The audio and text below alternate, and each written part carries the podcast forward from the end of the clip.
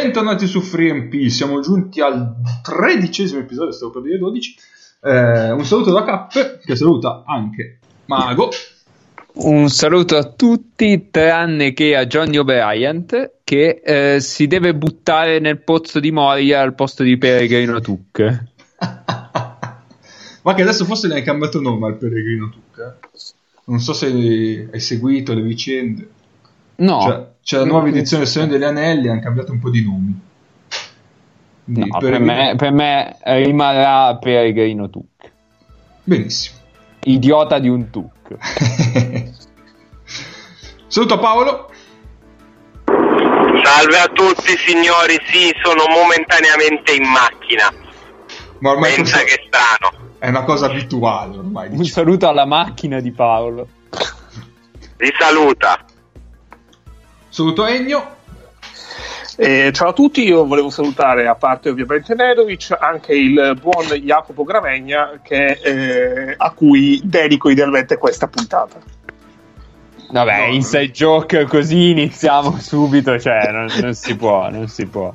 No, Jacopo ha commesso un grave errore, dovrebbe essere punito per questo però. Verrà eh, punito, pulito, nelle apposite sedi. Esatto. Eh, Nick stasera è assente perché ha, voluto, ha, preferito festeggiare con la sua famiglia il suo compleanno. E... Però, però aspetta, Nick saluta lo stesso, così. Diciamo playmaker e centro, la famosa supply pivot. Una carriera stroncata da questa parte. Molto scortese, molto scortese. Questa la, la ripreparerò tutte le volte che Nick non c'è. Abbiamo poi dei, avremo poi comunque dei, dei contributi audio da parte di Nick, quindi è assente ma presente, diciamo. Oltre che nei nostri cuori. Oltre che nei nostri cuori, ovviamente, ma quello è sempre. Cosa? In realtà ci guarda da laggiù perché Bologna è a sud di tutti noi. Eh, fai, fai che cazzo ti pare, dai. Quindi Bologna terrone. E beh, sotto il po' adesso. Cioè. Eh, eh, sì. no, non siamo noi che siamo razzisti, sono loro che sono nati sotto il po'. Mi sembra chiaro. Allora, partiamo, partiamo con questo episodio e eh, apriamo con una notizia sicuramente molto bella perché Marco Cerona ha finalmente riottenuto l'idoneità sportiva per poter partecipare, partecipare alle partite. È una notizia che sicuramente avrete già letto tutti, ma ci faceva piacere riportare perché chiaramente dopo un infortunio ge- del genere rivederlo in campo sarà sicuramente eh, una cosa felice. Ecco. Poi, poi, poi, poi. Abbiamo una bellissima eh, chicca pre, se, proveniente se dal, dal, campionato di Serie A, o, o meglio, dal, dal, profilo Twitter, eh, che per selezionare il miglior giocatore italiano dell'ottava giornata ha riportato questi quattro nomi che vado tosto a leggere. Andrea Mezzanotte, Avudu Abbas, Giampaolo Ricci e Jeff Aradori.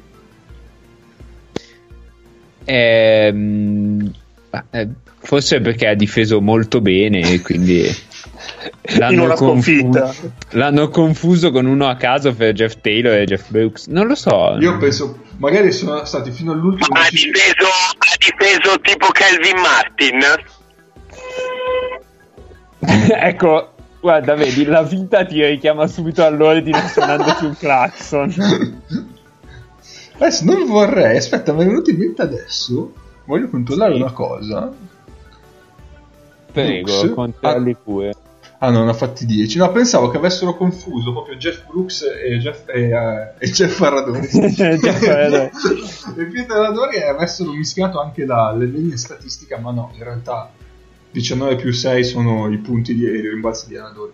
Tra l'altro vorrei far notare bellissimo hanno scritto gli assist per tutti, ma solo a mezzanotte ne ha fatto uno, tutti gli altri zero.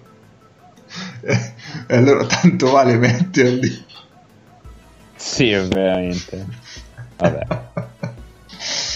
E vabbè. E quindi così è. E niente, allora, ragazzi, state, state più attenti quando fate le grafiche. È il, messa- è il messaggio che conta. Qual è il miglior giocatore della settimana? Beh, quello che non la passa a quegli altri. te. Vaffanculo tutti, ma chi l'ha detto che uno sport di squadra? Perfetto. Allora, poi la notizia invece europea, perché eh, probabilmente è iniziata, e qua ci dovrebbe essere il Sirtaki, però vabbè, evitiamo. Eh, è partita la diaspora dall'Olimpicos, ci innovagniamo perché Kuz, eh, Kuzminskas è in direzione Lokomotiv, quindi è il primo a lasciare la squadra rosso-bianca di Atene. Eh, Chi sarà, sarà, se sarà anche l'ultimo. Posso, posso far notare che il mercato dell'Olympiacos in stagione è strano perché hanno preso un lungo e un, eh, e un esterno facendo andare via un 3. Direi. Certamente. L'unica alla pura che avevano. Lui che può giocare sia Certo. fuori che dentro. Certo, però, però si troverà bene eh, assieme a Johnny O'Brien perché un quintetto O'Brien 4 e Kuzminskas 3 lo vedo perfetto per non difendere su niente in- Com'era il titolo l'anno scorso? eh, o se è un 4 o se è un problema. Ah, sì, esatto. O, se- o sei un 4 sei un problema, sì. Mica, Oggi, oggi O'Brien ha fatto dei magnifici cosplay di Fredette sui blocchi, sui blocchi per, per cosa? Per, per Austin Day. Una cosa Obiettore veramente, di coscienza difensivo se ce n'è uno. una cosa veramente meravigliosa. Bellissimo. Allora, poi, oggi notizie veloci. Adesso invece ci abbiamo una domanda, una domanda aggiunta da Giovanni. Ah, ma aspetta, finiamo Sì. con le domande, cioè con le mm, notizie veloci. Vuoi fare un'altra notizia veloce? Perché non mi sono segnato, scusa. No, no, volevo, volevo un istituto luce, così poi andiamo con le cose serie. Ah, va bene, va bene, puoi farlo adesso. Allora ti metto la sigla. No, l'avevo tenuto per dopo, ma. Ah, boh, come vuoi. No, no, te la metto, vai, vai.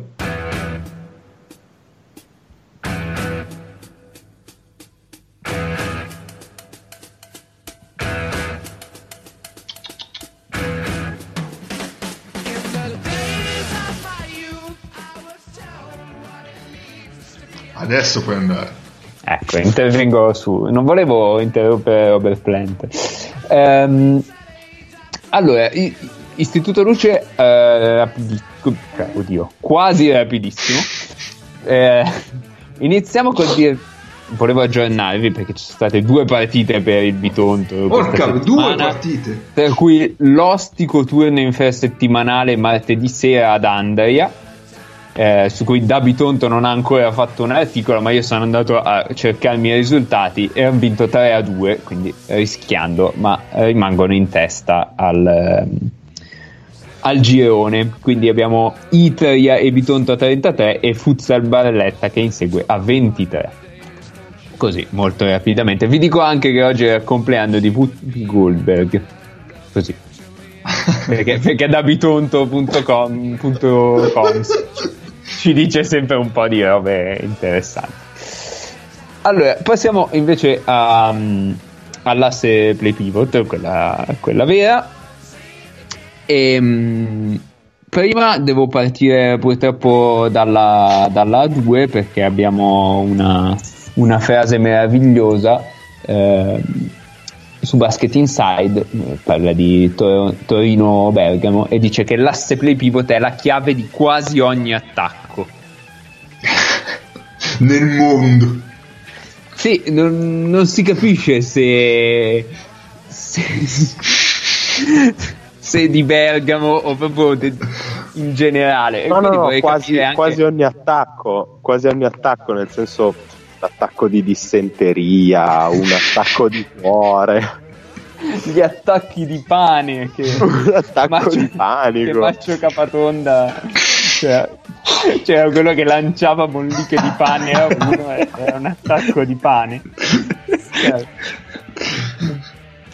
Poi invece purtroppo ne abbiamo uno solo serio, cioè che parla di Serie A o Eurolega o World Cup, e però è, è meraviglioso perché è del principale quotidiano sportivo italiano, che però noi non possiamo citare perché finché eh, prendiamo per il culo eh, non so, eh, NBA Passion possiamo permettercelo, ma la Gazzetta non possiamo citarla. Chi scusa? No, non ho specificato quale gazzetta, potrebbe No. anche essere gazzetta Del NBA. mezzogiorno. Come diavolo si chiamava? Come diavolo si chiamava quel sito là che eh, rubava praticamente gli Perché articoli? si Vabbè. chiamava? Esiste ancora? Ah, esiste ancora, eh, io ignoravo. Eh, I Brianzoli, stiamo parlando di Cantù, sfruttano il riposo dell'asse play pivot avversaria No! per tornare a meno uno grazie a un ispirato Simioni. Ora, qui io non vi ho detto contro chi giocava Cantù, ma il fatto che venga citata l'asse play pivot vi dovrebbe far capire che si tratta di Roma. Esatto. Perché Roma ha il, eh, il prototipo dell'asse play pivot Più eh, forte del mondo. sì, no. È venuta fuori una voce orribile, ma va bene. E quindi Roma sale a quota 6, Pazzesco. con Varese che insegue a quota 3. Ehm, aggiungo a questo brevissimo momento Istituto Luce anche Marco Spissu. Perché Marco Spissu in settimana scorsa è entrato nella storia della eh, Champions League perché è stato il primo giocatore della storia storia della Champions League che non so da quanto dura? Tre anni. credo, ok. A mettere insieme più di 20 punti più di 7 rimbalzi e più di 7 assist vabbè rimbalzi in realtà non ne ha fatti più di ne ha fatti 7 ne ha presi 7 e basta ma fa niente in meno di 28 minuti sul parquet e, mm, e volevo dirvi anche che eh, c'è stato un altro record in settimana. Un giocatore che- di cui proteggiamo l'anonimato ha preso più di 8 rimbalzi, ha bevuto più di un litro di birra il giorno della partita e ha ehm, diciamo emesso almeno tre scoregge in tre direzioni diverse però Il- perché c'è un precedente Kai Makoglu aveva emesso tre scoregge ma siccome giocava in casa tutte verso lo spicchio dei tifosi ospiti no? Invece questo giocatore eh, di cui non faremo il nome le ha emesse in tre direzioni diverse e quindi eh, è diventato il premio in assoluto Un po' di par condicio. Per questo per dire che se mettete i numerelli giusti e uno fa una partita un po' decente, trovate il primo più o meno in qualsiasi cosa, insomma. Eh sì. I numerelli, i numerelli. Ai, ai, ai. E poi 7 rimbalzi non sono più di 7 rimbalzi. Va bene. Guarda che mi Ah, concludi. Ok, sì. Ti dico 34 di valutazione, perché Beh, non, non sia mai che non ci Ma quello delle Tesco Ranger? No, no, quello di, Di quello di. Spisso. Va bene. Va bene, un istituto veloce compresso. Però, come sempre. Però puzzolente.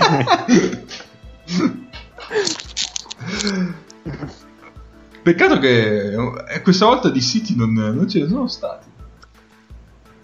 eh, ma non lo so, È un po' stanno, Forse si sono. sta- stanno calando. Eh, Mentre, mentre proliferano gli articoli eh, in- sulla 2 e sulla serie B, sulla serie A e sul, sull'Eurolega non c'è molta gente che scriva.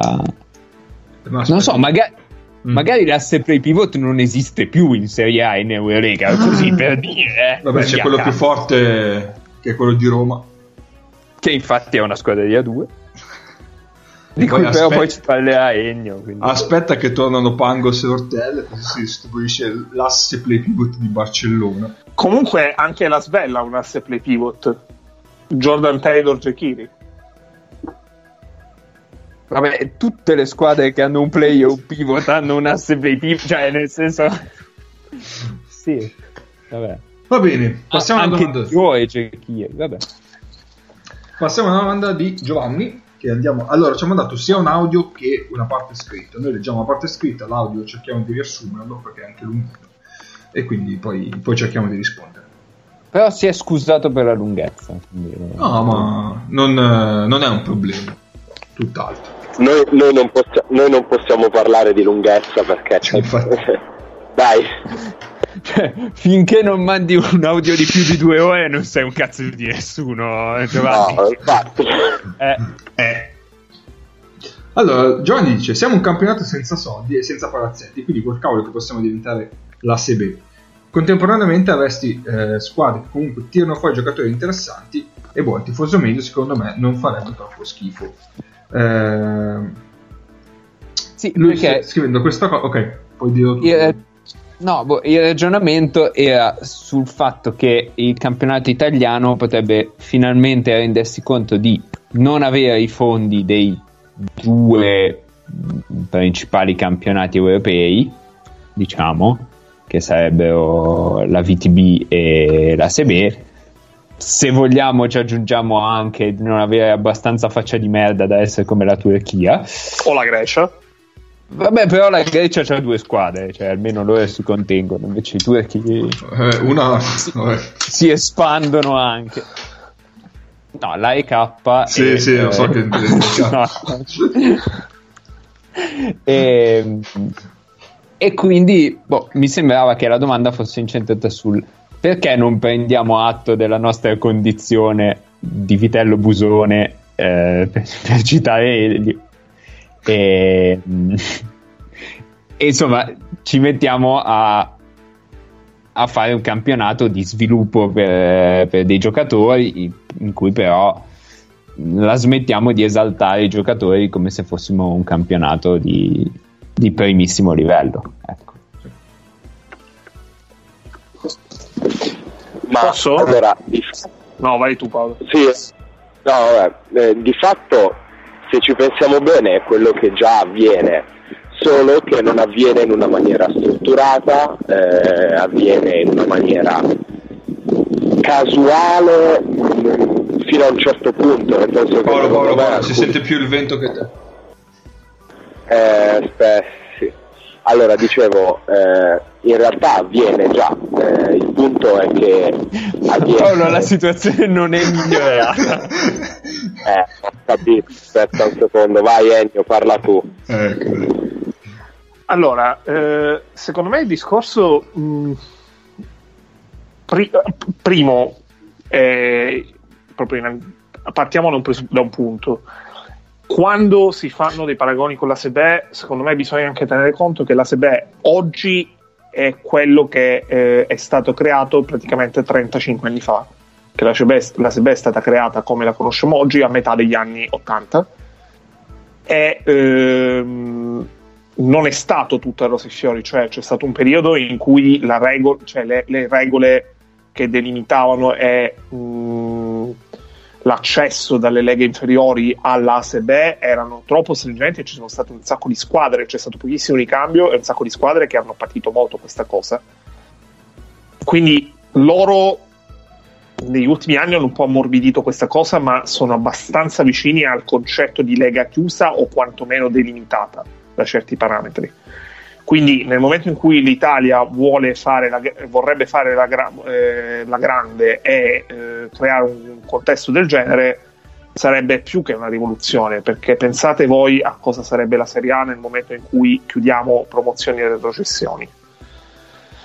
Detto ciò, eh, secondo me il campionato italiano, mh, oltre ad avere mh, difficoltà di, ehm, di percezione della realtà, allo stesso tempo però non è tutto da buttare, perché è anche vero che eh, il livello di allenatori, eh, dirigenti, nel senso anche di scouting e di giocatori che passano comunque dal campionato italiano è un livello interessante perché ci sono tanti giocatori anche nei negli anni più disastrati del campionato italiano che sono partiti da qui per arrivare a livelli anche impensabili e che qui hanno vissuto soprattutto un, un punto fondamentale per l'evoluzione della loro carriera. mh, voglio fare un nome che eh, è un nome che oggi non gioca in Eurolega, gioca in NBA, che è Javonte Green, che adesso gioca a Boston, e che è il giocatore che è arrivato a giocare a Boston, è un giocatore che è nato principalmente a Trieste e nemmeno in Serie A, in Serie A2. Quindi, mh, secondo me, il campionato italiano oggi è in una fase abbastanza di intermezzo che potrebbe crescere nei prossimi anni. Eh, però potrebbe crescere non per meriti del campionato, ma per meriti di poche squadre che hanno una, una vocazione, un'ambizione molto più europea che non nazionale. Ma allo stesso tempo, eh, per eh, gli addetti ai lavori, è un campionato che continua a essere interessante al netto di tutte le, le strutture, le brutture che giustamente denunciamo e giustamente critichiamo, perché se eh, ci sono dei giocatori che eh, da qui veramente spiccano il volo, per usare una metafora che tanto è in voga nel basket parlato italiano, per raggiungere dei livelli eh, continentali e non solo assolutamente interessanti. E li raggiungono perché qui eh, si formano in maniera, in maniera importante. Ehm a parte il doppio colpo metafora più uso di importante eh, mancava letteralmente no quella l'ho lasciata per, per vago all'interno della, della, domanda di Giovanni c'era anche un riferimento agli anni 90 primi anni 2000 della pallacanestro italiana. Lui diceva se neanche in quegli anni lì dove comunque competevamo cioè le squadre italiane competevano al massimo livello europeo eh, siamo riusciti ad attirare tifo e, e a far rendere a far diventare il campionato appetibile esatto. No, piano ma a quei tempi il campionato era come appetibile. Cioè i palazzetti erano pieni e le partite comunque in tv ci andavano. Il problema del campionato italiano e della Lega è che per motivi politici si è sempre voluta legare a doppio filo alla RAI che lo sport lo tratta eh, coi piedi quello. da sempre.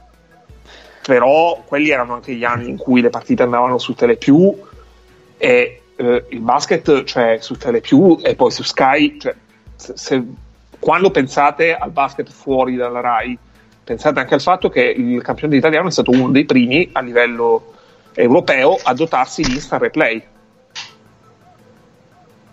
e il fatto che si sia dotato di instant replay è stato essenzialmente merito di Sky e per una gigantesca botta di culo e allineamento di fattori, l'Instant Replay è stato decisivo subito al primo anno del suo inserimento perché la Fortitudo ci ha vinto uno scudetto. Mortacci.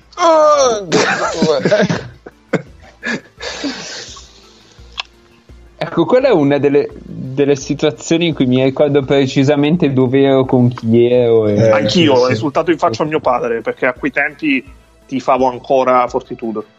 Pezzo di merda. Ruben Douglas. Eh, sì, però secondo me in generale avrebbe senso, cioè, non è che avrebbe senso, bisognerebbe, eh, come dire, avere un po' più di idea di dove si è in questo momento e cosa sta, e cosa sta succedendo al campionato. Ecco.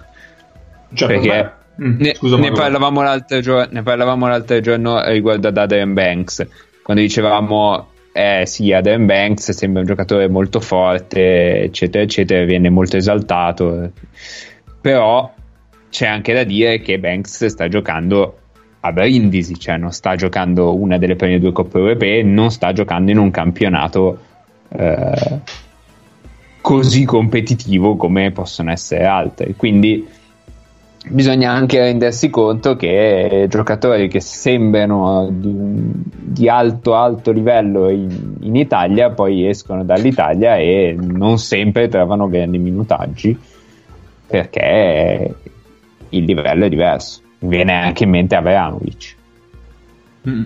viene un altro.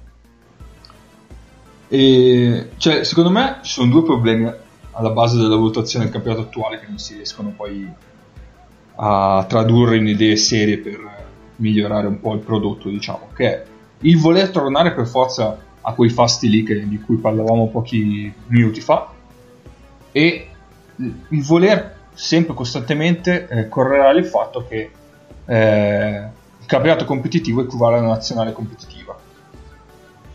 Eh, il primo è difficilmente realizzabile perché attualmente le strutture e le squadre non sono in grado di poter eh, ritornare a quei fasti lì, anche per differenze economiche attuali rispetto a quelle di un tempo e anche perché se si volesse fare i seri questo campionato non sarebbe mai a 17 dovrebbe essere a 14 sì. a 12 non lo so per poter ambire a una solidità economica che permetterebbe di eh, tornare a quei fasti lì forse sempre, cioè, sempre con molti forse però quello lì sarebbe penso la base e poi questo discorso costante che si, si rivede anche un po' anche nelle dichiarazioni dei dirigenti de- della Lega che campionato competitivo equivale a una, a una nazionale forte e quindi si vuole spingere costantemente questo discorso perché così poi si torna ad avere una nazionale forte. Ma che non, c- non c'è nessuna minima correlazione tra le due cose.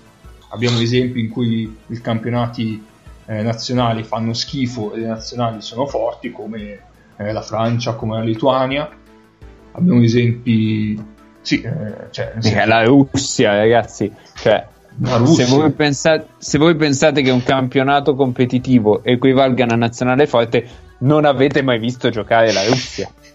E soprattutto in Russia hanno forse le uniche regole protezionistiche sui giocatori nazionali peggiori delle nostre. E anche in Turchia, che perché da poco, da poco, hanno tolto, credo che da pochissimo abbiano tolto l'obbligo dei due giocatori russi in campo in ogni momento. In Però di fatto in Turchia c'è ancora? No, di, chiedevo una domanda. Perché a me eh no, credo, credo, l'abbiano tolto pure mm. lì, ma eh, l'hanno tolto più recentemente in Russia piuttosto che, che in Turchia. Mm. E, ehm, e anche lì cioè, parliamo di due nazionali che negli ultimi 6-7 anni hanno avuto risultati dell'Italia, se non peggio dell'Italia. Sì. Quindi, boh, secondo me, finché non, si, non ci si rende conto che queste due cose, questi due pensieri molto diffusi, non permettono in realtà di sviluppare in qualche modo il campionato, non se ne esce, cioè, si continuerà ad avere questo, questo prodotto qua. Comunque, io se volete posso accennarvi quello che è un mio piano Marshall per il campionato italiano. E, ovvero si buttano giocatori alle squadre. No, no, lo, lo, accenno, lo accenno perché poi magari ci dedichiamo una puntata in cui siamo a corto di argomenti. Invadiamo con gli americani. allora, chiudiamo, eh, chiudiamo il campionato, eh, fissiamo 16 squadre eh, ce ne freghiamo del merito sportivo, le retrocessioni non esistono. Eh, andiamo in Cina, chiamiamo alcuni imprenditori cinesi, diciamo eh, venite da noi, eh, sponsorizzate la squadra, cioè ci date soldi, in cambio vi facciamo costruire infrastrutture tipo palazzetti e cose del genere, quindi i soldi, il problema economico l'abbiamo risolto e lì eh, con il campionato chiuso alziamo il livello delle squadre e quando le squadre saranno tornate a un livello decente eh, riapriremo il campionato al merito sportivo. Ah, e poi molto prima delle, partite, prima delle partite si suona anche l'inno, l'inno cinese. Beh, ci certo. certo. Tre anni la Virtus che suonerà i Gypsy King sempre e comunque. L'urlo di Chen terrorizza anche la LDA. Allora, Paolo, ci sei adesso? Vuoi provare? Ci sono, ci sono. Vai. Non c'è neanche il vento, puoi andare. Ah, no, no, in realtà più o meno avete detto tutto voi, nel senso che per fare un campionato di sviluppo devi chiudere le, le retrocessioni, devi, devi vivere diciamo in un campionato in cui ti puoi permettere di, di fare sviluppo, se sei una squadra un pochino più indietro, di poter dare un quinquennale o un, facciamo un triennale a un diciannovenne e buttarlo Però in campo. si rischia l'anatema.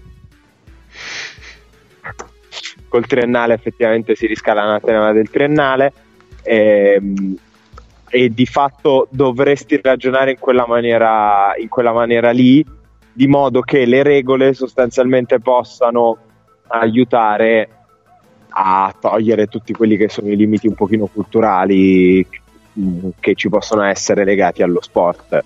Eh, il fatto che molto spesso il campionato forte venga messo a sinonimo di nazionale forte è vero ed è una cazzata come, come già stato detto di fatto poi in realtà il campionato italiano viene visto come campionato di sviluppo già adesso mm-hmm. sia quello di A1 che quello di, di A2 eh, ovviamente viene visto come campionato di sviluppo però per gli agenti che trattano gli americani sì, certo.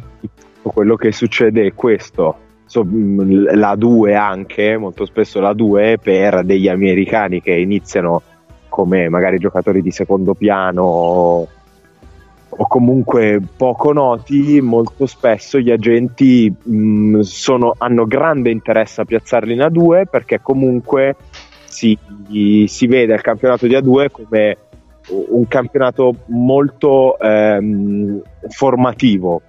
Formativo perché gli allenatori che ti allenano e gli allenatori contro i quali devi andare a giocare sono persone toste, cioè gente che, che la sa, che la roba la sa. Ehm, a livello strutturale non puoi prescindere da, da una chiusura dei campionati per fare quel ragionamento chiusura dei campionati che ti permetterebbe anche di, di, di, togliere delle risorse da quella che è la costruzione del roster e dirottarle verso le infrastrutture che sono l'altro vero grande problema, nel senso che ci sono squadre di Serie A con dei settori giovanili anche importanti che non hanno le palestre per, per farli allenare. Cioè, Beh, io sono andato a giocare a Cremona, al Palaradi, con la Serie B.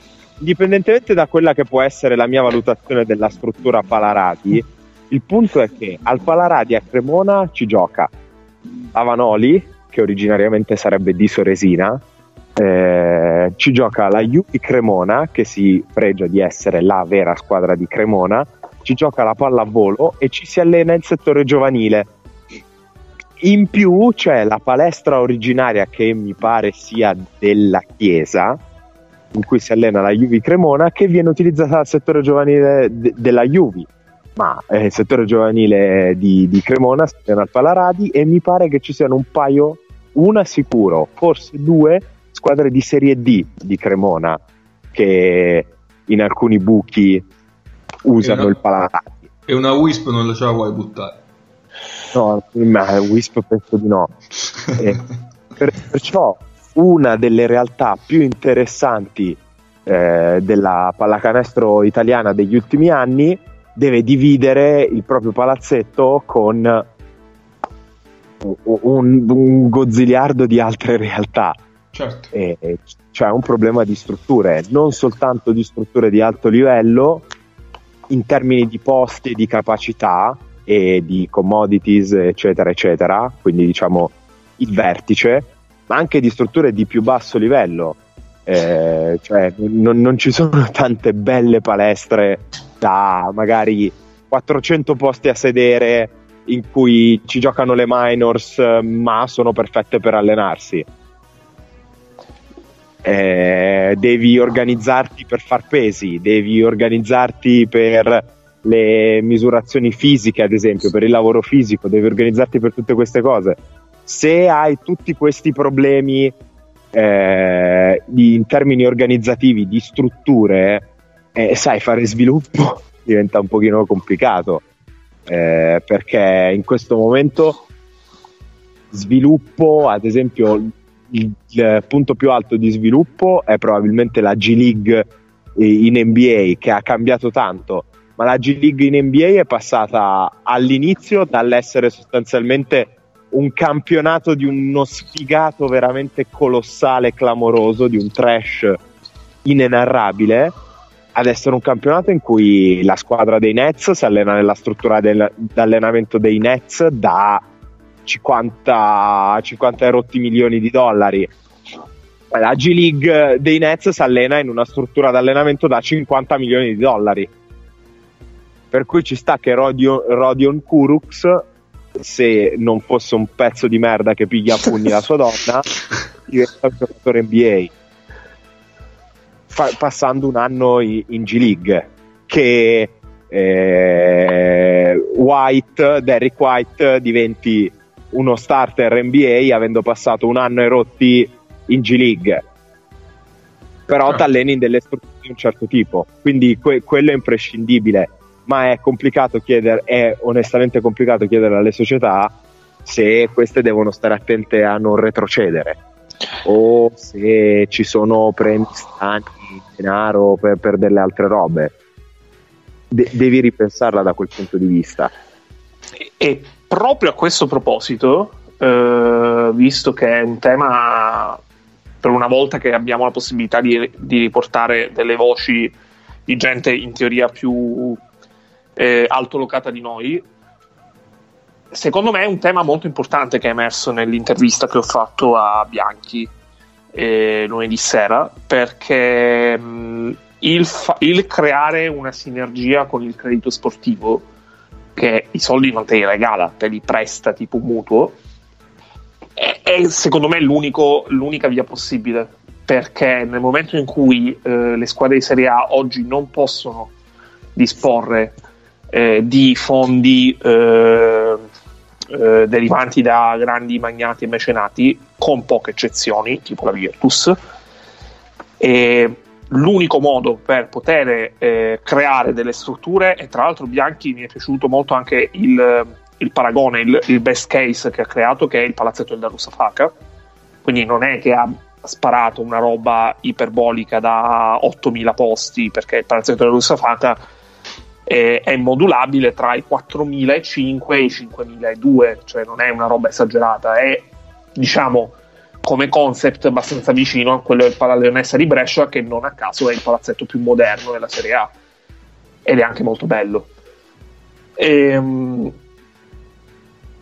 ovvero eh, tu ti- cioè sport- con il credito sportivo intervieni, i soldi te li fai dare a, a mo' di mutuo, la squadra ha il tempo, perché ovviamente sono delle condizioni agevolate, di eh, creare le premesse per eh, prima di tutto eh, costruire questi impianti e iniziare anche a crearci un profitto da questi impianti che possa prima di tutto mettere a posto i conti per la gestione delle squadre e dopo in in secondo momento anche eh, un profitto che poi va a servire a ripagare appunto il mutuo stesso.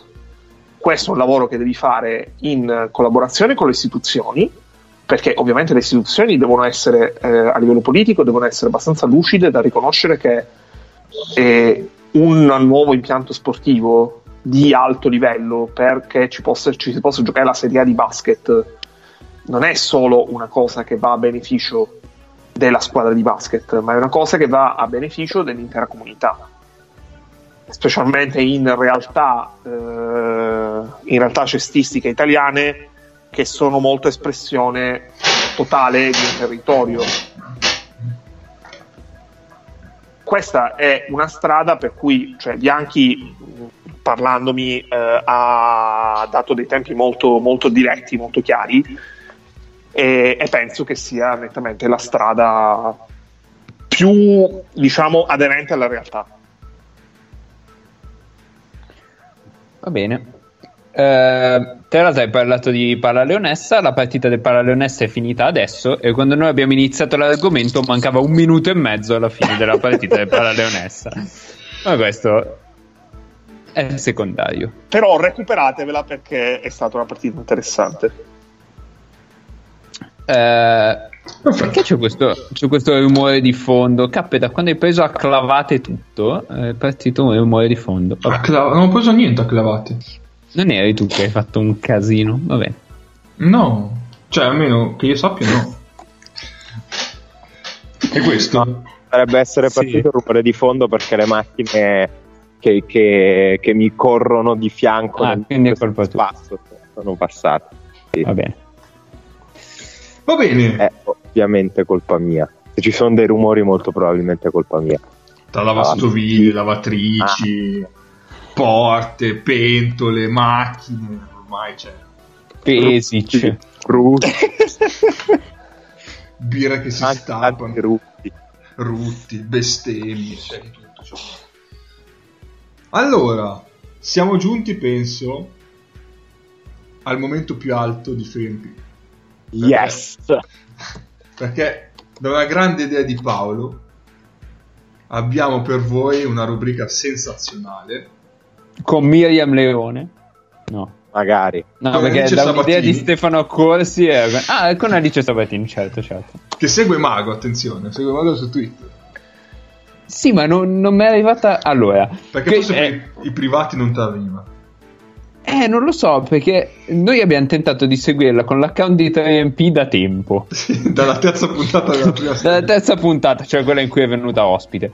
Eh, lei non ha mai seguito l'account, però eh, mi sono accorto oggi che mi segue. E io non mi ricordo se la seguivo e poi l'ho defollowata, in quanto mi sono sentito tradito da lei, oppure, oppure no. Eh, boh, vabbè.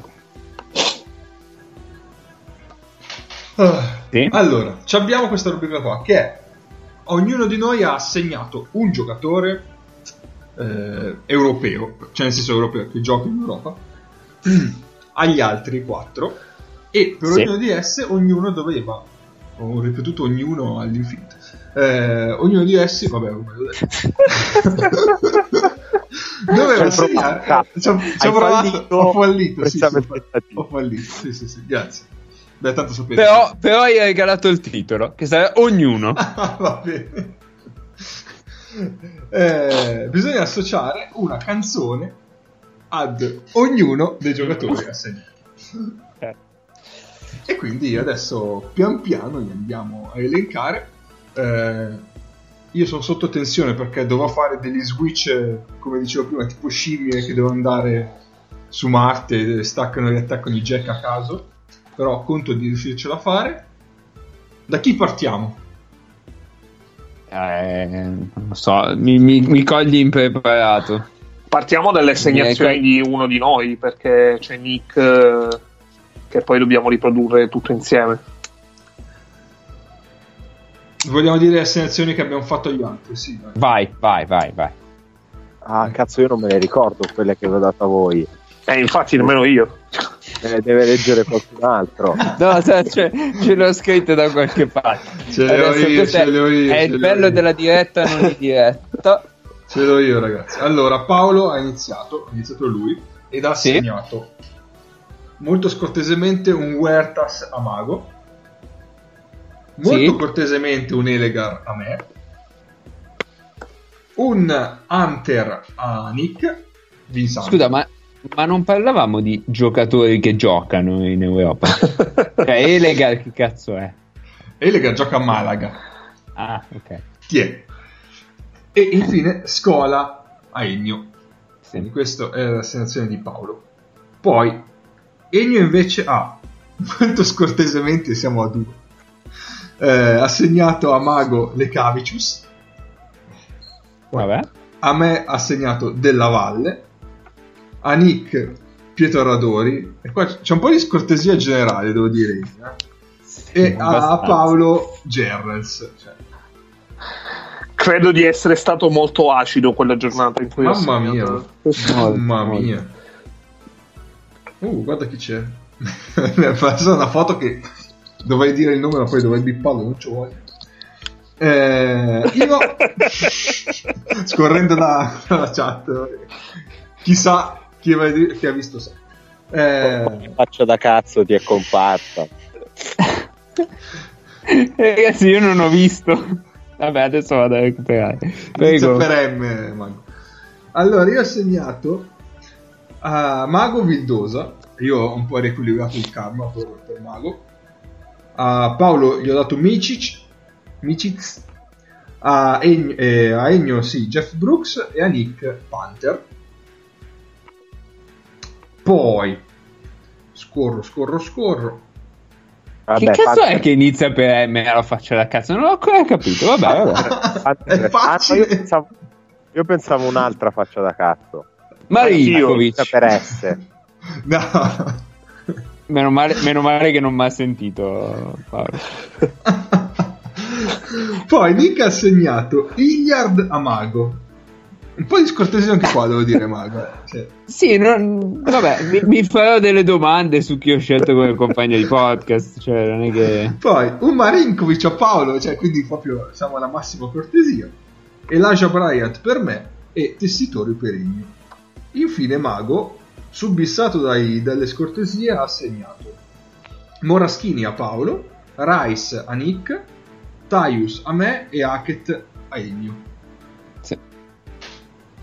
Vabbè, io Ah. sono, stato, io sono stato neutrale. Sì, sì, cioè, Sì, sì, sei stato Es- bravo, dai. Cioè, con tutto quell'astio che ti sei beccato pensavo potessi tirare fuori dei nomi sensazionali e invece sei stato bravo. Potevo assegnare la faglietta a tutti e quattro.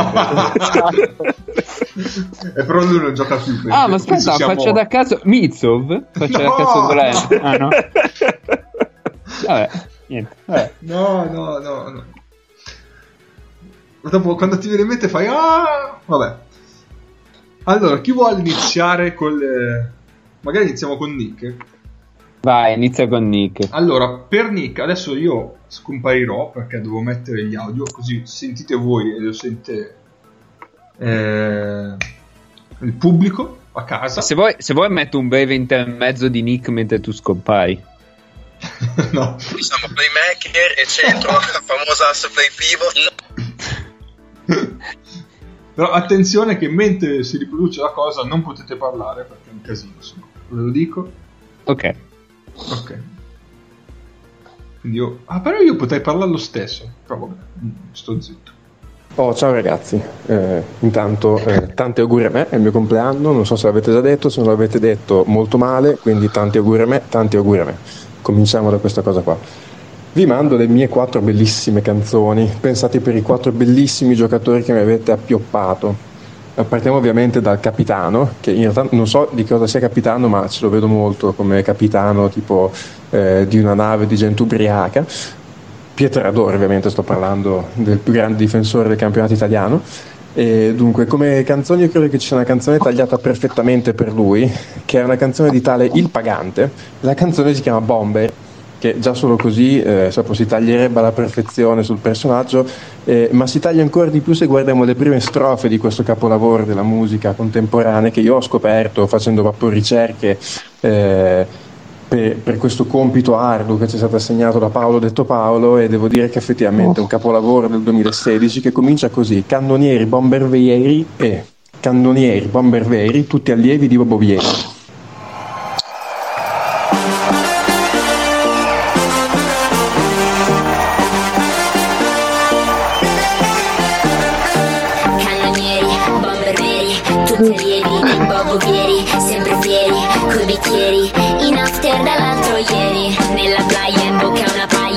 vado allo scioglie con la maglia dell'Italia, dalla radio fino allo stadio, un inno che fa della nazionale.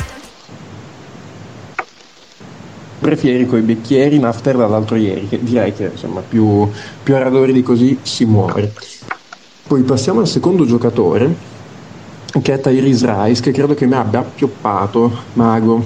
Dunque io di Tyrese Rice ho in testa questa immagine bellissima di lui fermo sul perimetro che aspetta lo scarico di, di Calates nella partita con Milano no? c'è questo fermo immagine della partita no? che finisce lui fermo ancora di immobile con la sirena che ha già suonato con le mani per ricevere il pallone no? ed è proprio lì che aspetta che aspetta il passaggio di Calates che non arriva e per questo io ho trovato una canzone che è assolutamente perfetta per l'occasione per celebrare il personaggio e anche un po' il momento di tale Richard Marx Right Here Waiting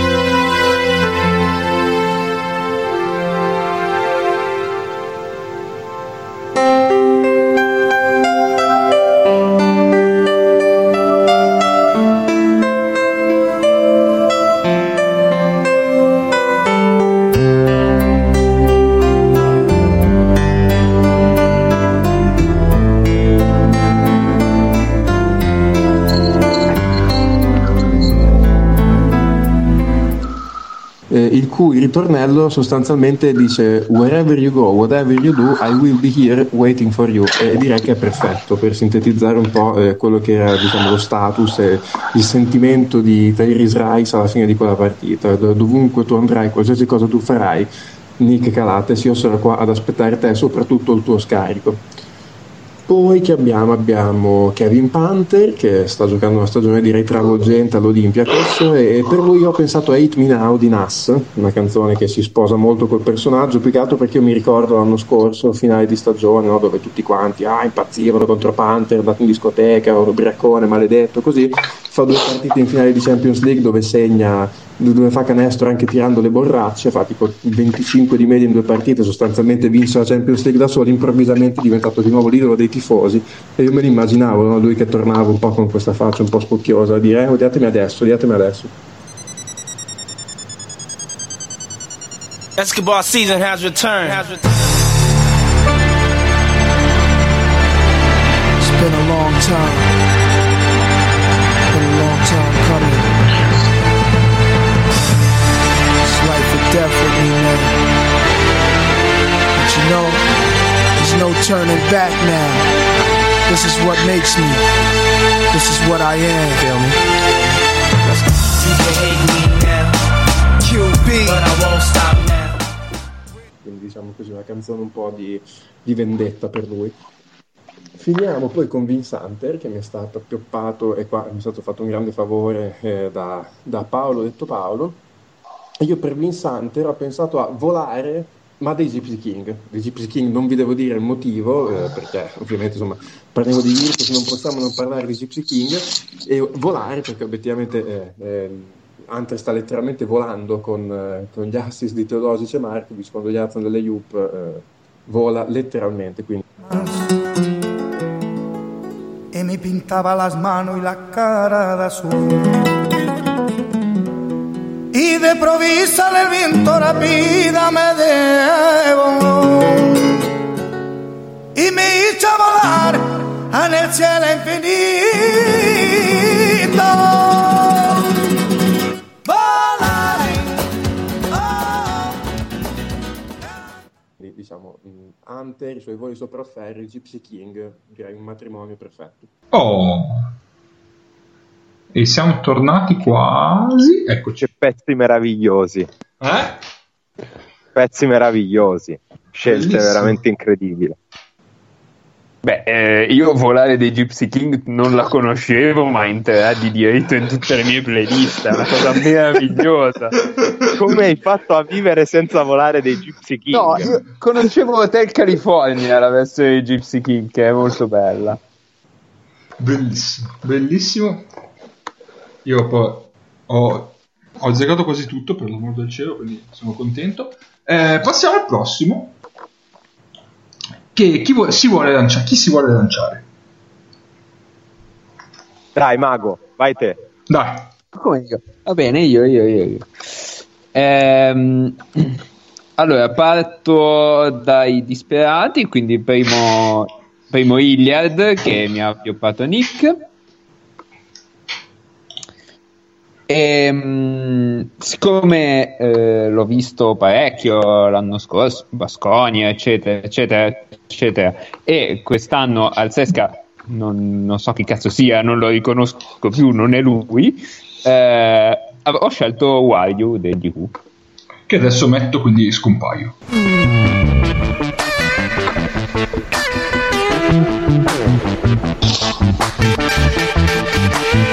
Eccoci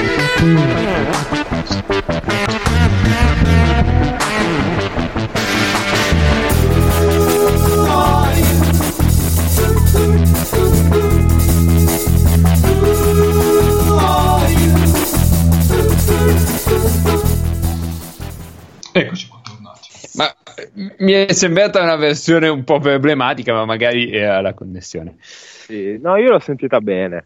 Ah, ok, allora, allora è un problema mio. Eh, comunque, nel caso, eh, potrebbe anche, potrebbero anche ritenerlo morto ed è anche la sigla di CSI Las Vegas. Esatto. Non, eh, non abbiamo, non abbiamo problemi da questo punto di vista. Poi, proseguiamo con eh, le Cavicius. E per le Cavicius eh, ho scelto Tapparella di Elio. Eh, perché, perché le Cavicius è proprio secondo me alle feste dei lituani, cioè la nazionale lituana fa le feste tutte assieme e le Cavicius è quello che non viene invitato, quello che non ha, non ha il suo nome scritto sul bicchiere, quello che non importa sai tanto aveva judo e, e un po' di quelle robe lì, quello che non viene fatto giocare il gioco della bottiglia, insomma. E ciò. E allora andiamo.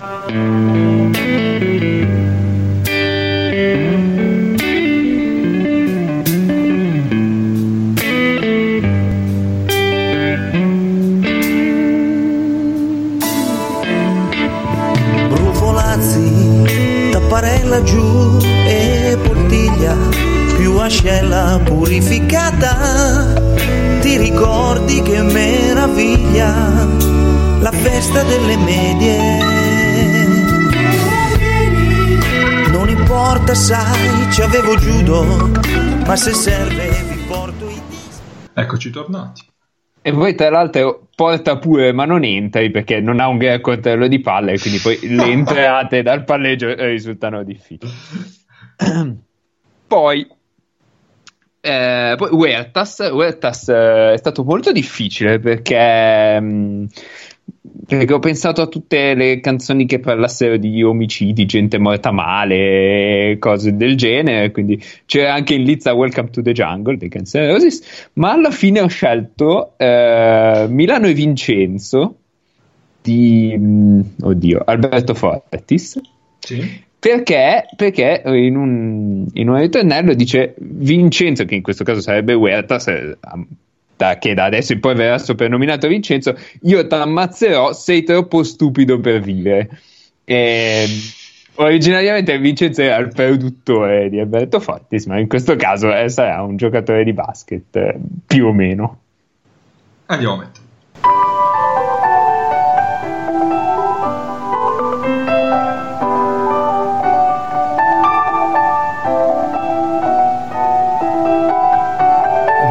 Milano sono tutto tuo. Vincenzo no, non mi rinchiude più. Oh Milano si può, almeno, almeno tu. Lui mi picchiava tutto l'anno e mi faceva dire sì. Milano, tu non trattarmi mai così. Vincenzo, io ti ammazzerò. Sei troppo stupido per vivere. Bene, E poi, e poi continua con Vincenzo, io ti ammazzerò perché non sai decidere. E e quindi questo è un riferimento al chiaro decision making di, di Huertas. per ultimo, eh, ovviamente scelgo, cioè, per ultimo ho lasciato il mio grandissimo uomo, eh, Luca Vildosa. ehm, a cui ho associato Like a Hurricane di Neil Young, però nella versione eh, live Weld, che è la versione elettrica, che è anche la versione dal disco che poi fa nascere il Grange, che è un- una passione pari a quella di Luca Vildosa nel mio cuore. Ehm, E, quindi vado a leggere giusto un paio di a tradurre giusto un paio di righe, tu sei come un, un uragano, c'è la calma nei tuoi occhi, questo è vero perché Vildosa arriva dal lato debole come un uragano e ruba palla, però poi ha eh, delle gestioni eh, della palla e della transizione con calma, quindi sa esattamente cosa fare. E eh, c'è anche io sono solo un sognatore e tu sei, sei solamente il sogno. Perché eh, Vildosa è comunque un- una persona irraggiungibile per noi comuni mortali. Ecco. Bene. Poi, vai. Adesso lo vado a mettere.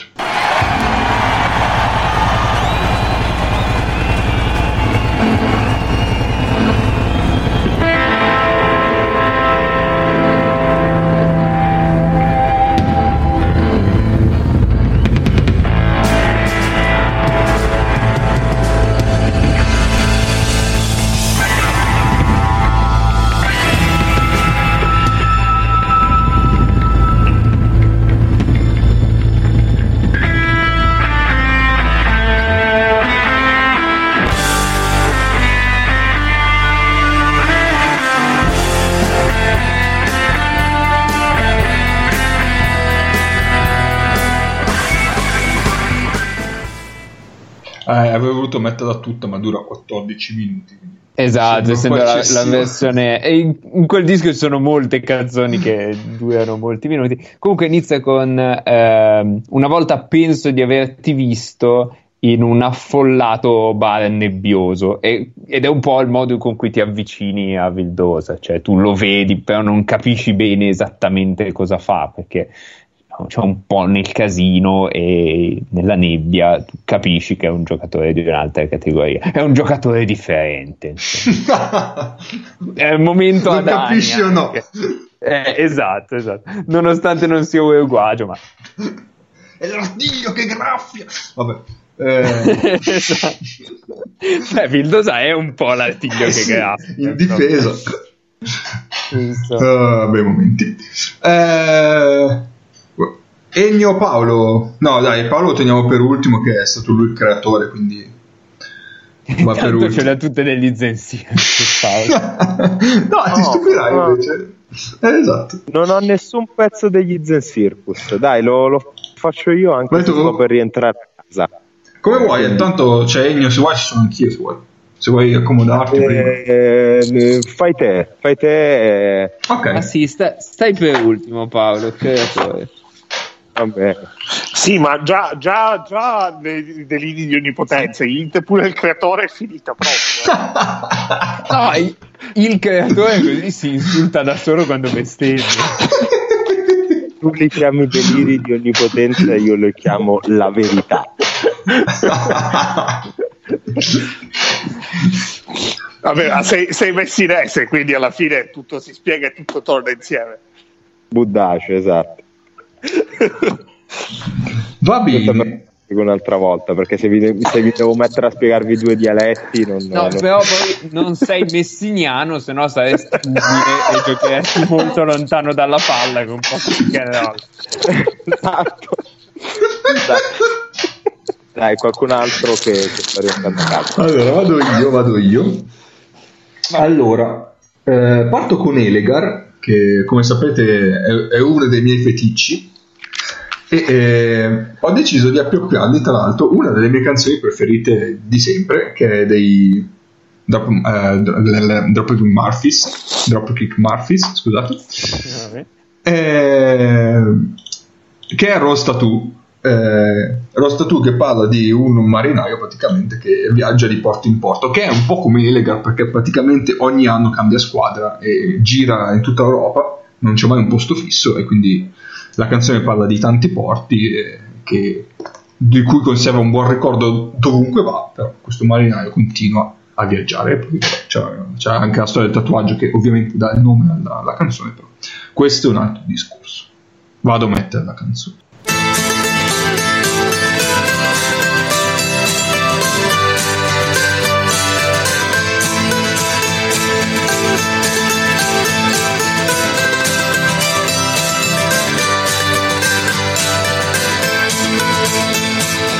Pictures tell the story. This life had many shades. I'd wake up every morning and before I'd start each day, I'd take a drag from last night's cigarette that smoldered in its tray. Down a little something, then be on my way. Io questa qua l'ascolterei in loop tipo tutti i giorni, tutto il giorno. Però. Andiamo avanti. Però Cioè, invece ascolti Norwegian Reggaeton in Eh beh, certo. il giorno, tutti i giorni e quindi questo lo dice molto. eh. Tra l'altro, sfregatevi le mani perché sto facendo la canzone di Natale dei Nanowar. Mica sono tesissimo. Va bene. Eh, andiamo avanti. E il secondo è Della Valle, a cui ho assegnato eh, Without Me di Eminem perché eh, c'è il pezzo iniziale che dice. eh, indovinate che è tornato. Adesso non, non- mi viene bene il, il termine in inglese. Quindi, West was back. Eh, perché Della Valle era praticamente sparito la stagione scorsa e quest'anno pare stia tornando. Quindi, West was back Della Valle. Andiamo a mettere la canzone. Obi Trice, real name, no gimmicks. Two trailer park girls go round the outside, round the outside, round the outside.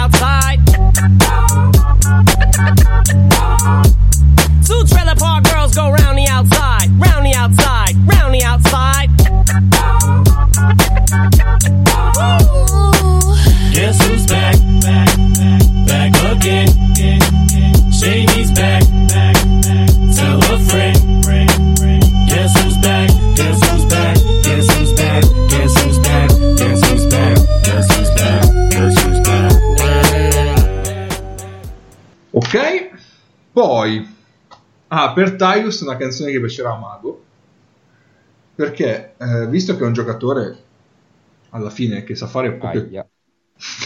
no, ti piace davvero. Eh, Tyus è un giocatore bene o male con caratteristiche ben definite, sa fare poche cose, ma quelle cose le sa fare bene. E quindi ho pensato di assegnargli la canzone mononota, no? certo. È tutto attorno. Quindi andiamo a mettere la canzone mononota. Condurre un'esistenza di sforzi, tallonando la chimera di una melodia, composita, gremita di arzigogoli rarissimi, poi alla fine scopri che ti bastava quella nota sola, bellissima.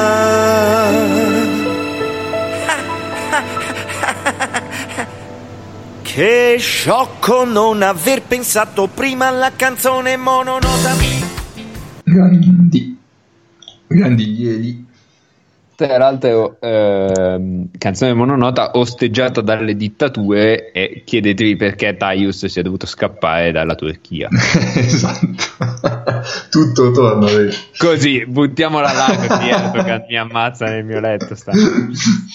L'ultima canzone è quella di Elijah Bryant e questa non si riesce a trovare su Spotify perché fa parte di una host di eh, Dragon Quest 8 che è un, gio- un videogioco per la PlayStation 2 e non è neanche cantato ovviamente.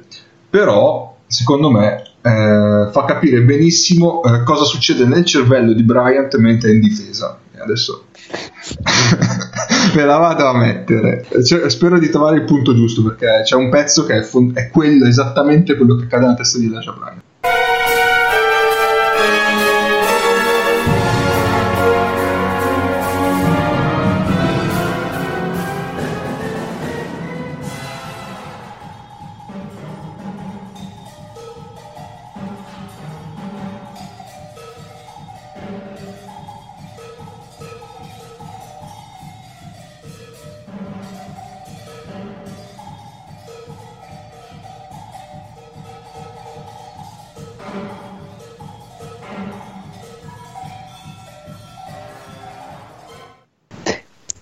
A me è sembrato uno che gioca a mosca cieca in un negozio di pentole. e più o meno era- sì sì sì. Mi è sempre, mi è sempre piaciuto quel pezzo lì eh, sono veramente pentole penso cioè proprio hanno sbattuto addosso delle pentole appese. Però penso, nel momento in cui si va a sbattere sul blocco di Tavares probabilmente c'è anche una sonanza Sì, di suono. E, e sembra anche un po' la cucina stregata da Merlino. Eh sì, è vero, anche se lì quella lì c'era quel tipo Petit Po di Mark De Hammer che era ancora più perfetta allora. Niente, io ho finito, chi tocca? Vai Egno, perché dopo c'è solo Paolo che manca, ma eh, Paolo è l'ultimo, in quanto Dio. Vabbè, allora, eh, io ringrazio tutti per le assegnazioni, sono state molto gradite, a differenza della mia scortesia rivolta verso alcuni di voi, che però è stata... eh, ha delle attenuanti che onestamente non mi ricordo, però deve averle per forza. E allora, Vabbè. iniziamo da- dal buon Amedeo Tessitori, eh, il centro della nazionale Comunque, italiana. no, aspetta, io voglio vedere, voglio vedere se ti presenti in tribunale dicendo no, guardi, il mio assistito ha delle attenuanti, cioè adesso non me le ricordo, però ce le ha, quindi gli dia un anno solo, anche se ha ucciso una famiglia. Guarda, c'è un motivo per cui ho studiato economia e non giurisprudenza. E- Il mio assistito ha delle obbligazioni. Ora, eh, Vabbè. Prego, prego. Allora, eh, partiamo dal centro titolare della nazionale italiana, ovvero Amedeo Tessitori, con buona pace di, dell'Up Factor. E, e per lui ho scelto una delle quattro canzoni di Bruce Springsteen che ho scelto.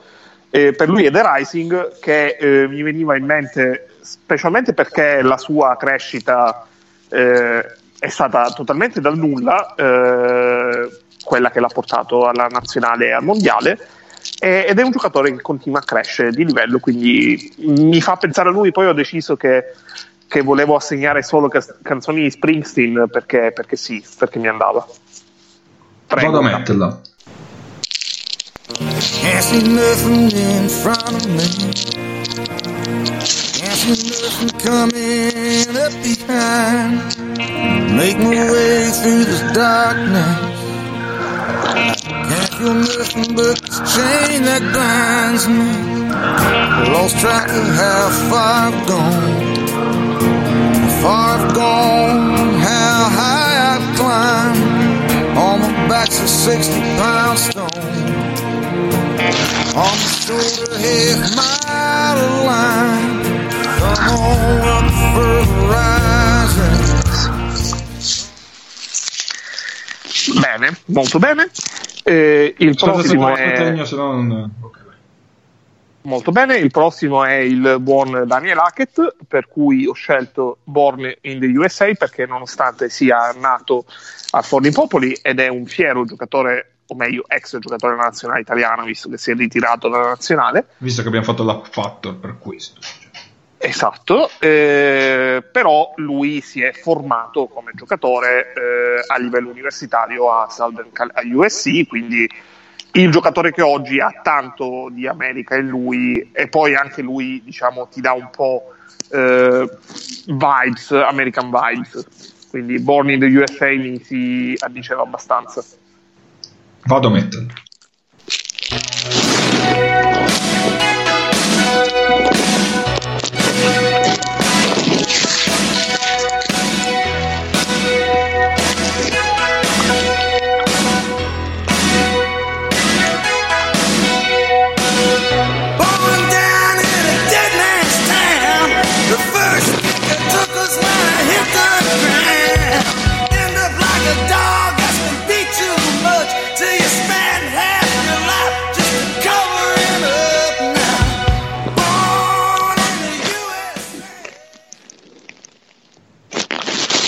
Molto bene. ehm,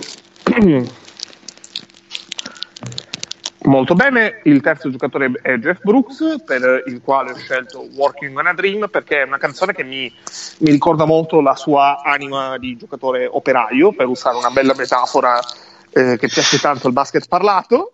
E, e poi è, mh, diciamo, quando l'ascoltavo comunque quest'estate, perché ce l'ho in rotazione sul mio iTunes, eh, mi veniva più volte in mente eh, azioni sue in maniera totalmente randomica, eh, azioni sue delle partite che vedevo al mondiale.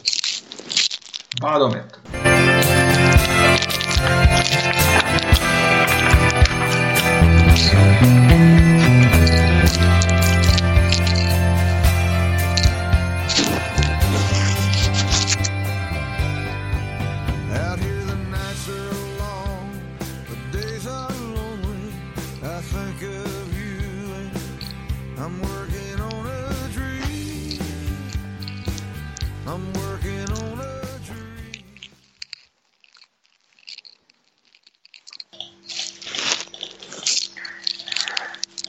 Ok, per eh, l'ultimo giocatore, eh, Luis Scola.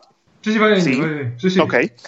E allora, avrei voluto tanto assegnare un tango, ma uno sarei stato troppo banale e due eh, avrei contravvenuto alla mia legge autoimposta di assegnare solo canzoni di Springsteen. E quindi ho voluto fare un mashup, che è una cosa molto, molto alla Glee e molto alla X Factor, e tra eh, Glory Days, che come canzone abbastanza no- non ha bisogno di presentazioni, soprattutto per il testo e per l'assonanza con la carriera di scuola, ma anche con No Surrender, perché ehm, un giocatore che non si arrende all'età che avanza e a 40 anni è ancora obiettivamente impressionante vederlo giocare dal vivo perché ha l'entusiasmo di un ragazzino anche per inseguire quello che è il sogno della quinta Olimpiade. Eh, molto bene, ma adesso il mashup è... è due- Eh, metti un pezzo di uno e un pezzo di un altro. va bene, va bene.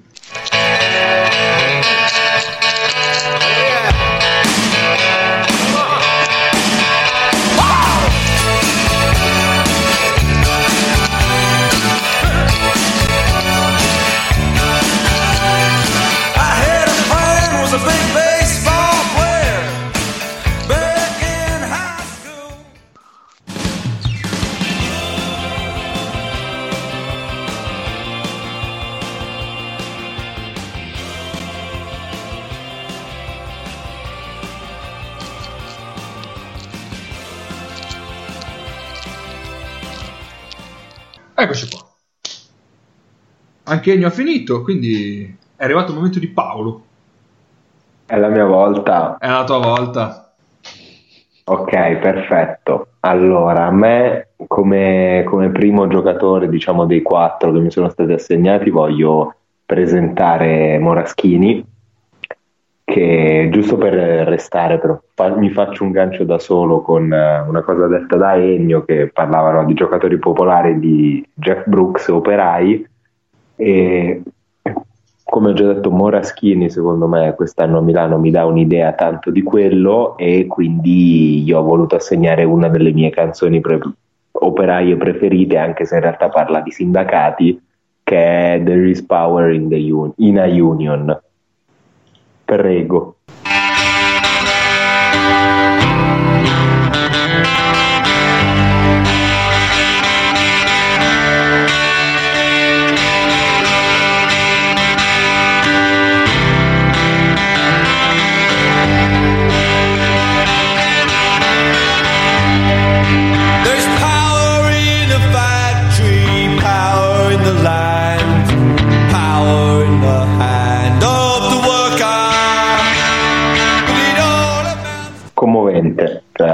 A, me, personalmente commuove. Eh, do- dopodiché ho iniziato veramente a buttarla di fuori perché il secondo giocatore che mi è arrivato, no, in- iniziamo con le canzoni prima serie, cioè la, la seconda serie che è Vassili Mizic, che come sapete io chiamo l'orco. E pensando ai miei eclettici e confusionari gusti musicali da persona che non capisce un cazzo di niente di musica, proprio zero, eh, per, per me ehm, Vassilio Mizic è Notorious B.I.G. e una delle canzoni più Notorious B.I.G. di tutte che rientra in questa idea sia di eleganza negli incastri delle rime che, che di forza e di dimensione è Big Pappa. E andiamo a metterla. Oh, check it out.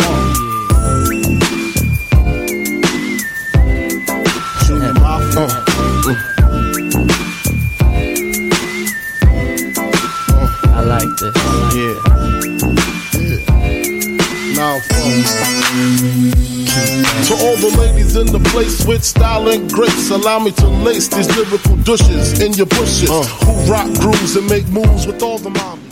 Cioè, secondo me questa è la colonna sonora o comunque la base musicale di un, di un video highlight di Vassili Mizic che gira l'angolo del blocco su un side pick and roll, si ferma, tiene l'uomo dietro, esitazione, palleggio arresto e tiro o scarico o schiacciata. Cioè, Tra l'altro il ritmo, scusa Paolo, eh, il ritmo ma, ma forse ho fatto capire che è, un fi- è uno dei finti lenti, Mizic.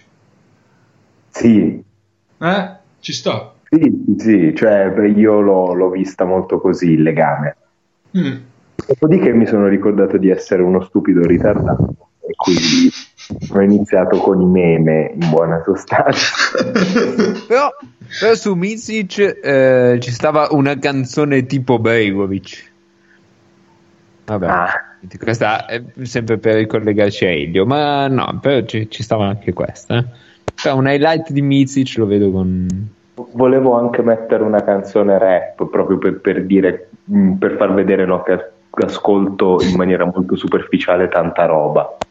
Eh, eh, mi è stato assegnato Ma anche- seguitelo su Spotify, Paolo. Ma adesso sai cosa? Io adesso le ho salvate tutte e quattro le, le playlist e poi domani le condividiamo. Cioè le Va playlist giocatori eh, con quattro canzoni. Eh no, puoi fare una playlist con 20 canzoni. Vabbè. Vabbè, facciamo anche così, sì. Comunque, mi è stato assegnato Marinkovic e con Marinkovic volevo mettere un pezzo dal ritmo imbecille, per la precisione tipo sedicesimi e trentaduesimi, e mi è rivenuto in mente il periodo in cui ho giocato a quel meraviglioso gioco che è Brutal Legend e nell'area più, più- affascinante di Brutal Legend c'è questo pezzo eh, nell'area gotica che è Birth of Airo dei Tvangeste. Perché? Vado a mettere.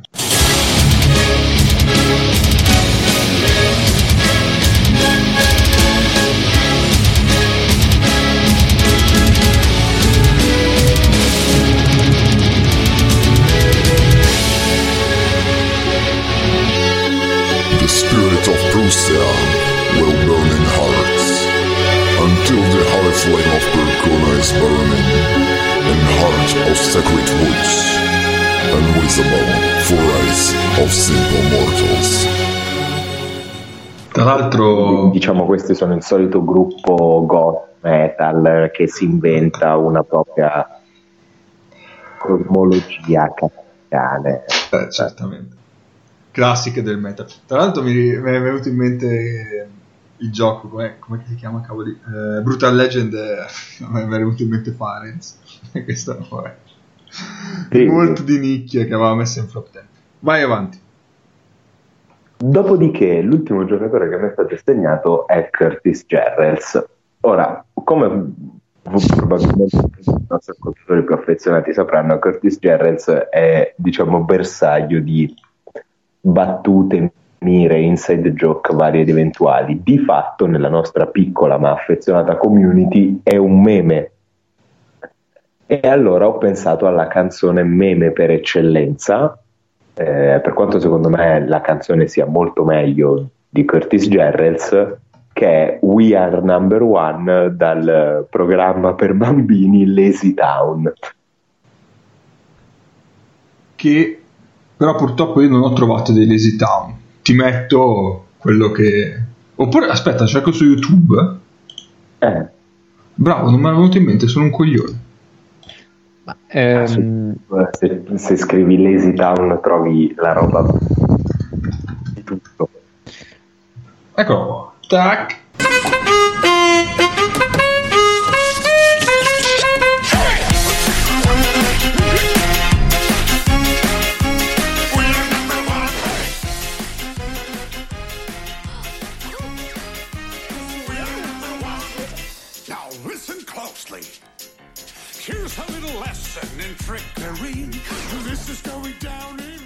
È, è- è meravigliosa. È, è molto Jarrels giocatore questa, Sì. questa canzone. Ma tra l'altro il video è bellissimo, lo consiglio di vedere.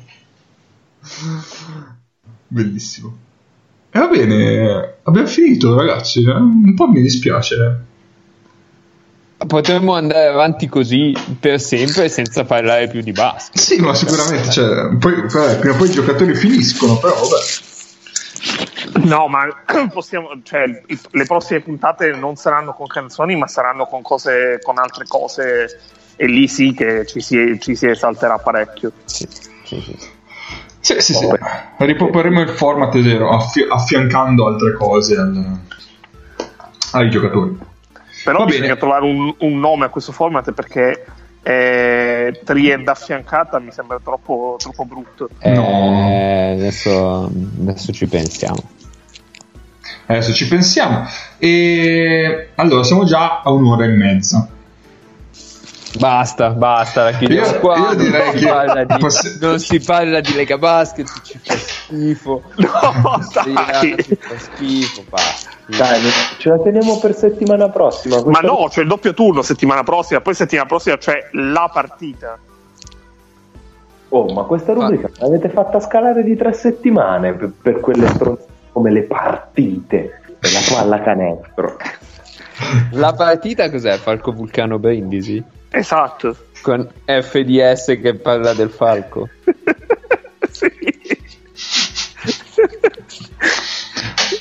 Cioè, settimana prossima è speciale. Dai, Se io, non- cioè, giuro se che sono non lapidario. Se non sapete chi sia FDS, allora, prima di tutto bene per voi. Secondo, dovreste entrare nel nostro gruppo Telegram. Eh, ti ho sparato qua un gancio. A meno che non siate amici, parenti e soprattutto avvocati di FDS. Tanto no. Ma credo che sia avvocato di se stesso per come scrive. Basta! Va bene. Vabbè, tanto vabbè, non ci ascolterà mai. Eh, Prego. No, allora la chiudiamo. Egno, brevemente, me la Sì. fai se no. Sì, sì, no, no, sono, sono molto rapido. Allora, Molto bene. Io ho visto tre partite di- del massimo campionato italiano di pallacanestro. Cazzo siamo gli alcolisti anonimi cioè. questo fine settimana e ci tengo a precisare che non mi hanno pagato per vederle, quindi eh, potete anche consigliarvi il nome di un bravo dottore. E, mh, volevo parlare brevemente delle cinque squadre perché la sesta è Milano di cui eh, abbiamo parlato e parleremo ancora eh, in maniera abbastanza diffusa nelle prossime puntate. E, mh, allora, iniziando da Brescia, Brescia eh, mi, ha fatto l'impressione prima di tutto è una squadra molto profonda a livello di roster, eh, molto interessante da vedere giocare e molto anche improntata su eh, una, un- un- una fisicità anche a livello europeo. Eh, è una squadra che se regge bene eh, so- sotto canestro perché è abbastanza corta a livello di rotazioni sotto, mentre comunque nel resto del roster è giusta in- dal punto di vista numerico e potrebbe anche togliersi delle belle soddisfazioni eh, sia in Eurocup dove mh, può, st- ha buone probabilità di passare il girone e eh, può, fare bella- può avere- fare una bella figura di top 16 che è in campionato dove potrebbe anche fare strada ai playoff che significherebbe passare un turno. E Varese che invece ha giocato una partita sinceramente orripilante eh, di cui sarei stato eh, molto più cattivo se avessi avuto più tempo Eh, le cose che voglio precisare sono prima di tutto che sono la squadra più inadeguata dal punto di vista fisico del campionato perché sono in svantaggio nei mismatch su tutti e cinque i ruoli, che è una cosa che non pensavo potesse essere possibile. E ha mh, la batteria italiani più da A2 del campionato italiano, probabilmente. E, mh, è interamente basata su- sul tiro da 3. Se non entra il tiro da 3, non esiste un'alternativa. Eh, hanno un lungo che vedrà in tutta la partita, togliendo i rimbalzi, eh, 10 palloni in 40 minuti e gioca 40 minuti perché Simmons gioca 40 minuti perché se non gioca 40 minuti Simmons ci sono minuti di Bene da 5 o di Gandini Eh, difende male non eh, ha con la partita contro, contro Brescia Mi- minuti di vene sembra uno che si taglia. nella partita contro Brescia eh, hanno eh, coperto la prima linea di passaggio in maniera vera dopo 27 minuti e hanno commesso una quantità di falli idioti, giustamente sottolineati da Kaya, che eh, sfiora l'offensivo se non l'imbarazzante. E Cantù Roma invece due squadre mh, in assoluto mediocri, però abbastanza divertenti da guardare. Eh, Cantù perché è molto ignorante nel senso di calciatori, calciatori brutti del termine, eh, perché eh, sono fisici, sono lunghi, sono abbastanza profondi per essere una squadra che deve salvarsi. Eh, in attacco possono anche essere divertenti perché eh, sono abbastanza atletici, non sanno cosa sia la difesa, sono obiettivamente mh, disastrosi anche a livello di eh, letture, di accoppiamenti e sono molto giovani eh, a parte eh, Jeremiah Wilson, quindi mh, tendono a non sapere leggere bene i vari momenti della partita e soprattutto ad accendere e spegnere in questi. Quindi è una squadra che potenzialmente può veramente vincere con tutti e perdere con tutti. eh, dovrebbe farcela salvarsi senza grossi problemi. eh, però onestamente pensavo molto peggio eh, a livello proprio di, di divertimento e di godere di una pallacanestro non bella che però potesse anche intrattenere. Roma invece è uno spettacolo da guardare perché vedere come vive una partita Piero Bucchi eh, è veramente bellissimo eh, dal vivo, quindi se avete la possibilità di vedere una partita di Roma fatelo perché già solo vedere 40 minuti di Bucchi che, che allena è veramente figo. Eh, Roma poi è fondamentalmente due giocatori di, eh, che in una squadra di media classifica sono due giocatori che potrebbero tranquillamente portare ai playoff, che sono Cazzo, Dyson e Jefferson. Esatto. E Cioè, Roma è, è l'asse pivot per eccellenza adesso. Roma è al 50% di vittorie nonostante regali di fatto due americani. E uno è l'idolo di questo podcast che purtroppo al Paladesio non ha giocato. Io ero andato a De- a Desio principalmente per sperare di vedere il suo primo canestro in Serie A e invece no.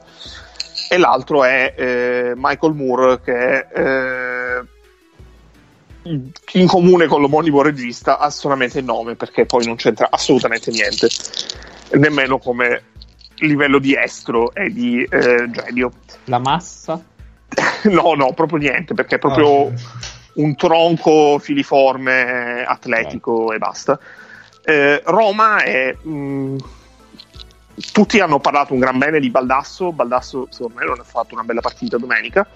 Mi ha fatto un'ottima impressione Pini, eh, non, perché, ta- eh, non tanto perché abbia giocato bene, perché non ha giocato bene, ma perché me lo ricordavo nelle sue precedenti incarnazioni in Serie A molto meno combattivo, molto meno tosto e ruvido eh, come avversario in area eh, di quello che in realtà è oggi e questo secondo me a Roma aiuta molto perché di fatto Roma dietro eh, Damon Jefferson ha poco in teoria sulla carta e poi eh, Ali Begovic che in realtà ha avuto solo una fiammata nel terzo quarto dove ha fatto 5 punti praticamente consecutivi eh, però è un giocatore che eh, si vede che è in fiducia, in crescita e sta giocando ad un livello che probabilmente non si aspettava nemmeno lui.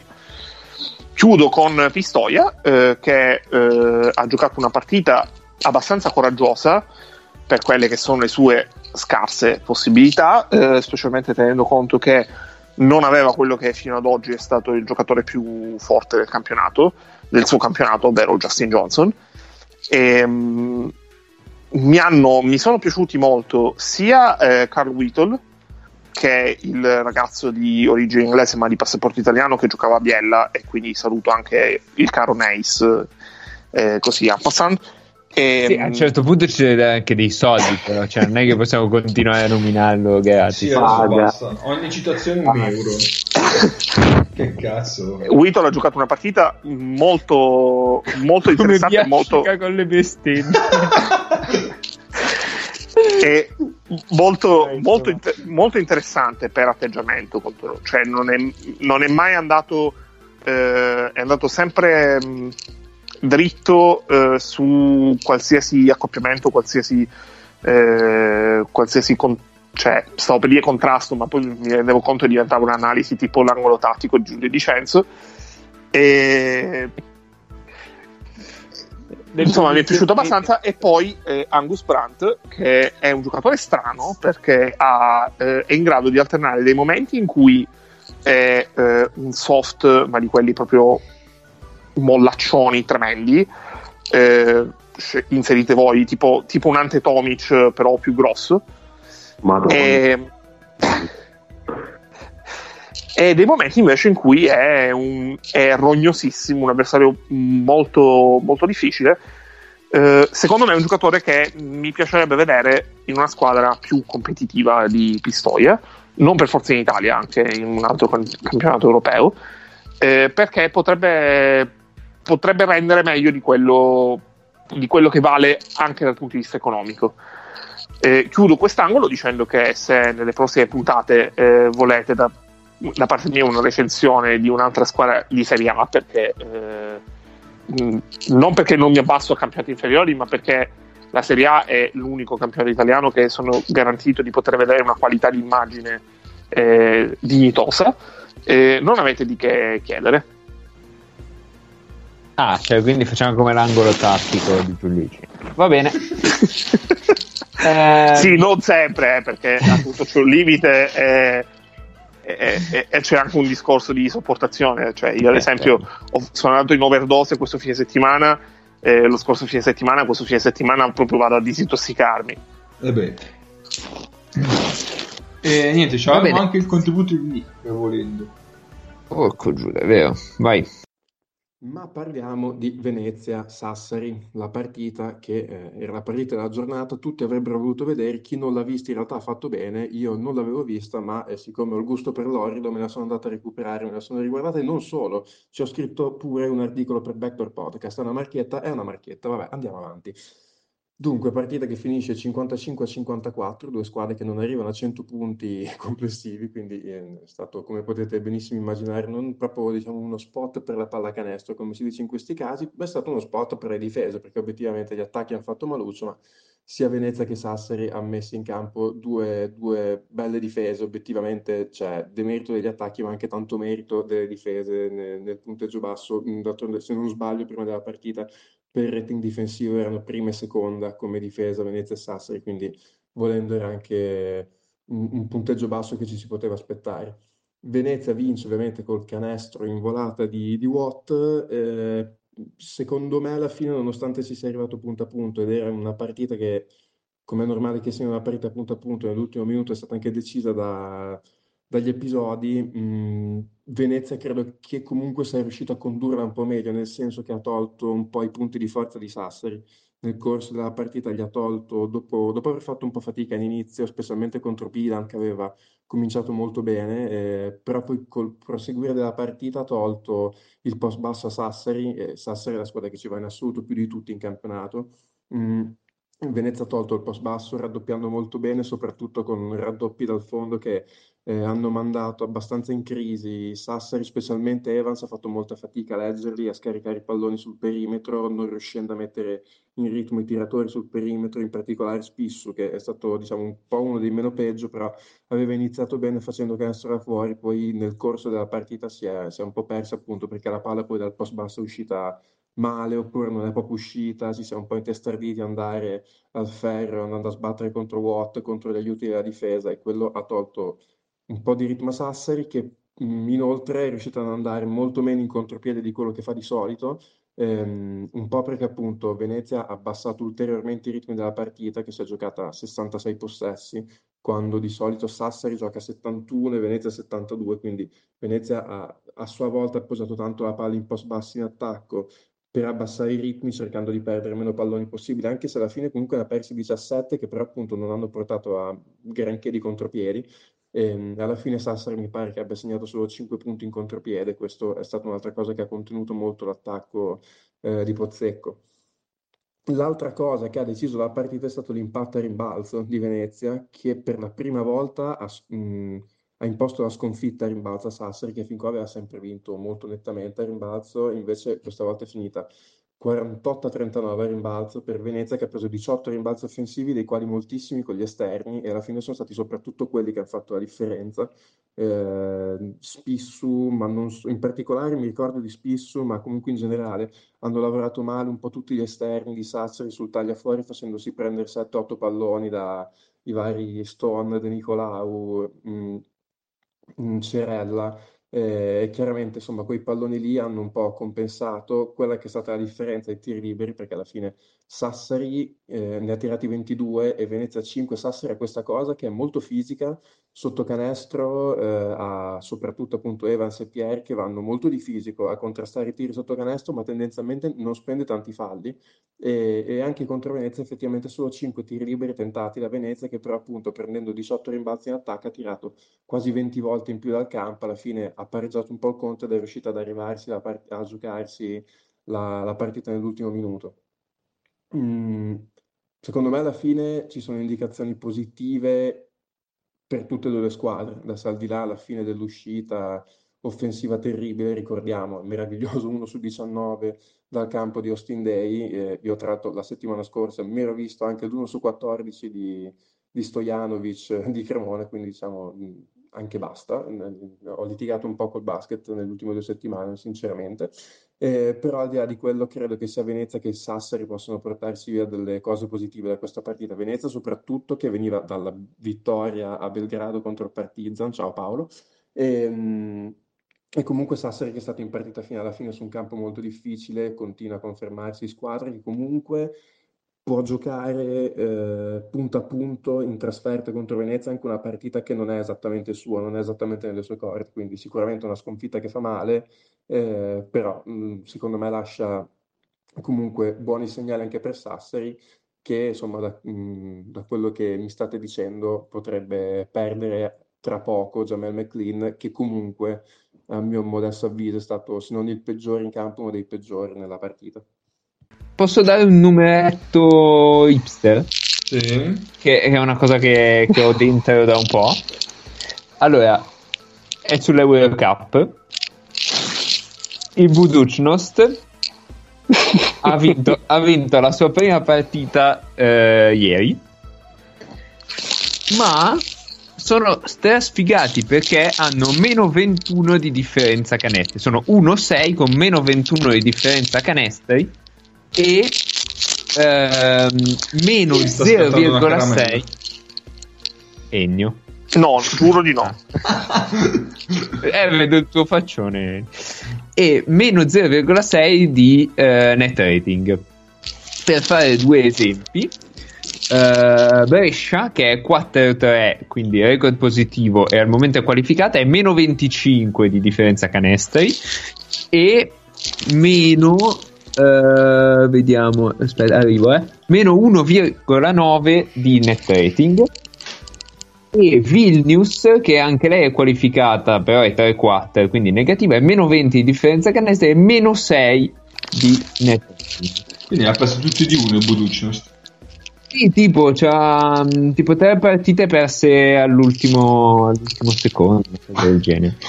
E nel girone è la terza migliore difesa con soli eh, per punti subiti. Adesso non ce l'ho al net rating preciso, però ha subito solo 8 punti in, me- in più rispetto alla migliore difesa del suo girone, che è la Cagdinia. E ha segnato più punti rispetto a Gdynia. Pazzesco. A posto. Va bene, allora per oggi la chiudiamo qua. È stato bello, riproporremo sicuramente la rubrica delle musiche. E Sì. Cazzo. a settimana prossima. Vi siete divertiti, bimbi? Io sì, un botto. Bene. Bene. Ah. È giusto che il, il despota ogni tanto dia pane, pane et circense.